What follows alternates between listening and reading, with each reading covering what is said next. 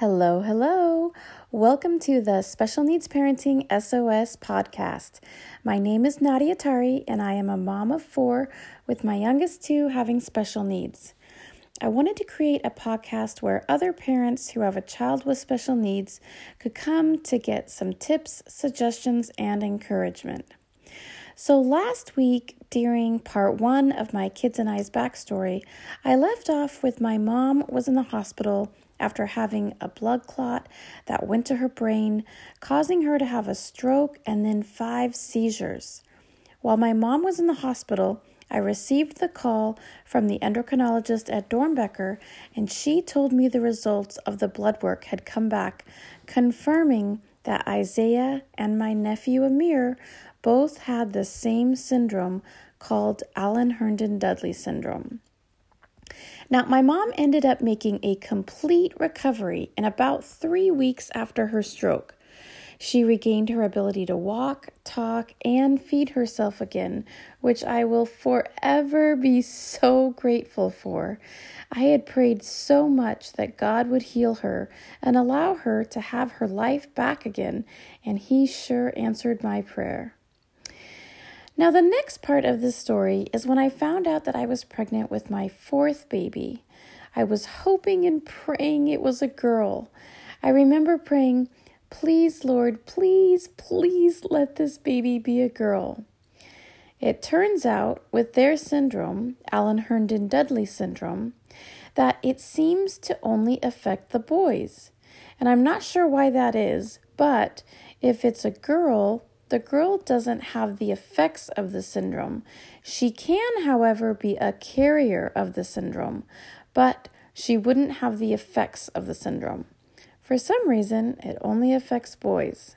So I was praying to the Lord that this baby would be a girl. So when I found out I was pregnant, I went in to see the doctor and I said, I want to find out as soon as possible if this baby is going to be a boy or a girl.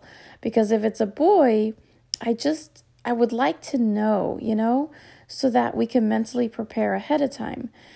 To know if we may be facing having two children with disabilities. So that would be, you know, two wheelchairs and double the doctor appointments and double the therapy appointments. So I said, could we just figure out as soon as possible whether it is going to be a boy or a girl? Or do I have to wait until I'm like 20 weeks pregnant to find that out? And the doctor said, oh, no, no, no, you don't have to wait that long. We can find out much sooner. I think he said we could actually find out the sex of the baby as early as 12 weeks along.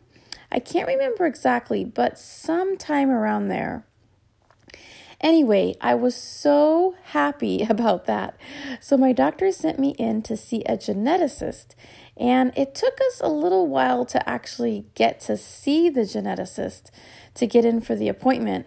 But by the time we finally got in there, oh, quick side note I guess that they can tell the sex of the baby through blood work, but they didn't even need to do that because by the time we got in for my appointment, I was far enough along that they were able to tell the sex of the baby just by doing an ultrasound. I'm thinking I was maybe 14 weeks pregnant at the time, maybe 15 weeks, somewhere in there.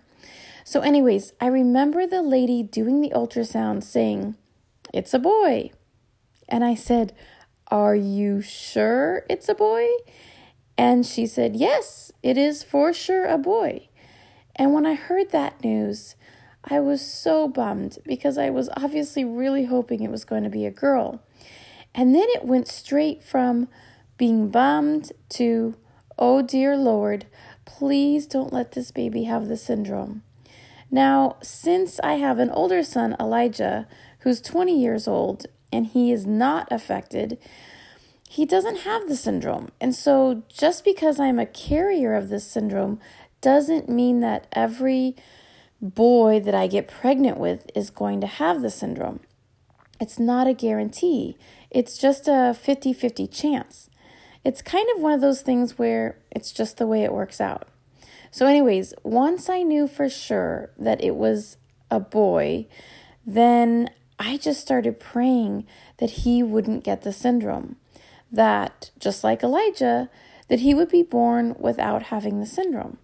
But I found out that they could actually draw from my amniotic fluid and that they could actually suck it out, kind of like how they test for Down syndrome or other things. You know, they just insert a needle into your stomach and suck out the amniotic fluid, and then they send it away for testing. Well, that is exactly what they did with me, except we weren't testing for Down syndrome or anything else. We were specifically testing to see if this baby had the Allan Herndon Dudley syndrome. And there is only one doctor in all of the United States of America who specializes in studying Allan Herndon Dudley syndrome. His name is Dr. Refetoff, and he works out of the University of Chicago. Now, in last week's episode, when I mentioned that we had all had our blood work tested to see what Isaiah and Amir's diagnosis was, that is where we sent our blood work. We sent it to Dr. Refetoff at the University of Chicago. So, this is where we sent my amniotic fluid. We sent my amniotic fluid to him, and he did the testing there at the University of Chicago. And when we got the results back, yes, in fact, this baby tested positive for having Allan Herndon Dudley syndrome. It was confirmed. So then it was like, okay. And we were coming to terms with the fact that now both of my younger children were, you know, going to have the same syndrome. And that was that. But then here is where the story takes a little twist. Dr. Refetoff contacted my geneticist and asked the geneticist to talk to me and to ask me if I wanted to participate in well, basically, let's just call it an experiment. So the geneticist sat Scott and I down and basically explained what Dr. Refetoff was thinking about injecting this levothyroxine, which is basically a medicine for anyone who has hypothyroidism or something wrong with their thyroid. So Dr. Refetoff wanted to inject this levothyroxine directly into my amniotic fluid in hopes that it might help my baby while my baby was developing in the womb.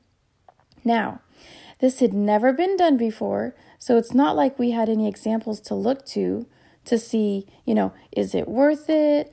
Will it help? If it does help, how much will it help? There were so many unknowns. And it wasn't just that there were so many unknowns, it was very, very risky because this needle was like really, really long. And for them to inject it into my womb every single week would put the baby at greater risk for miscarriage or my water breaking and any number of other complications. So it it was definitely something that we had to think about because obviously we didn't want to lose the baby, but on the other hand, if these injections of the levothyroxine could really help the baby, then we should probably do it, right?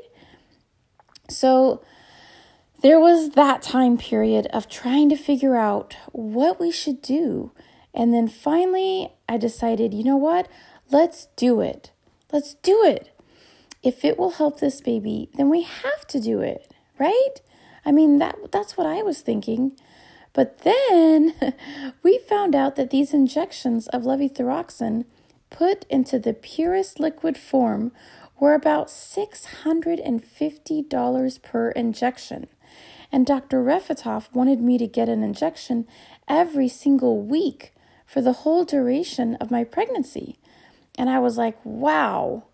Huh? Well, there's absolutely no way. I mean, we totally can't afford that. $650 every single week for the duration of my entire pregnancy. And so then I had to say no because we just simply couldn't afford it. And I felt really bad because I would have loved to have gotten those injections, but it was simply not something that we could afford. Well, then Scott went and called his parents and was saying, you know, so this is what's going on. This is the situation, blah, blah, blah. And they said, oh my goodness, she absolutely has to do it. If there is a chance a chance that these injections could help this baby, that is our grandchild and we'll pay for it. And Scott was like, No, that's a lot of money. We can't do that. And they just insisted. And so then Scott came home. He was talking to me about it. And I said the same thing that he had said earlier. I was like, No way. That's way too much money. We can't have them pay for it. But then he said, Should we let our pride get in the way of our baby potentially having a better life? And when he worded it like that, it made me feel like, oh, wow, I guess that is kind of selfish. I mean, I shouldn't let my pride get in the way if it really could help our baby. So we decided to go ahead and let his parents pay for the injections in the hope that it would help this baby. So then I went in every single Friday and it was extremely painful but I did it anyways because obviously it was worth it to take the chance that it might be able to help our baby. And so, week after week, I went in and got the levothyroxine injections, and that is where I'm going to wrap up for today. Next week, I will be back for part three of my kids and I's backstory to share about the results of what happened from me getting those injections.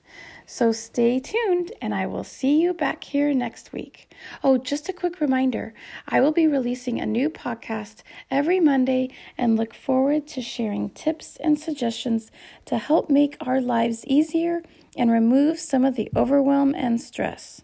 Also, I would love to invite you to join my private Facebook group strictly for parents who have a child with special needs to get the support, encouragement, and connection that we all need. So, if you'd like to join, the name of my private Facebook group is called Special Needs Parenting SOS. Looking forward to connecting with you. Have a great day.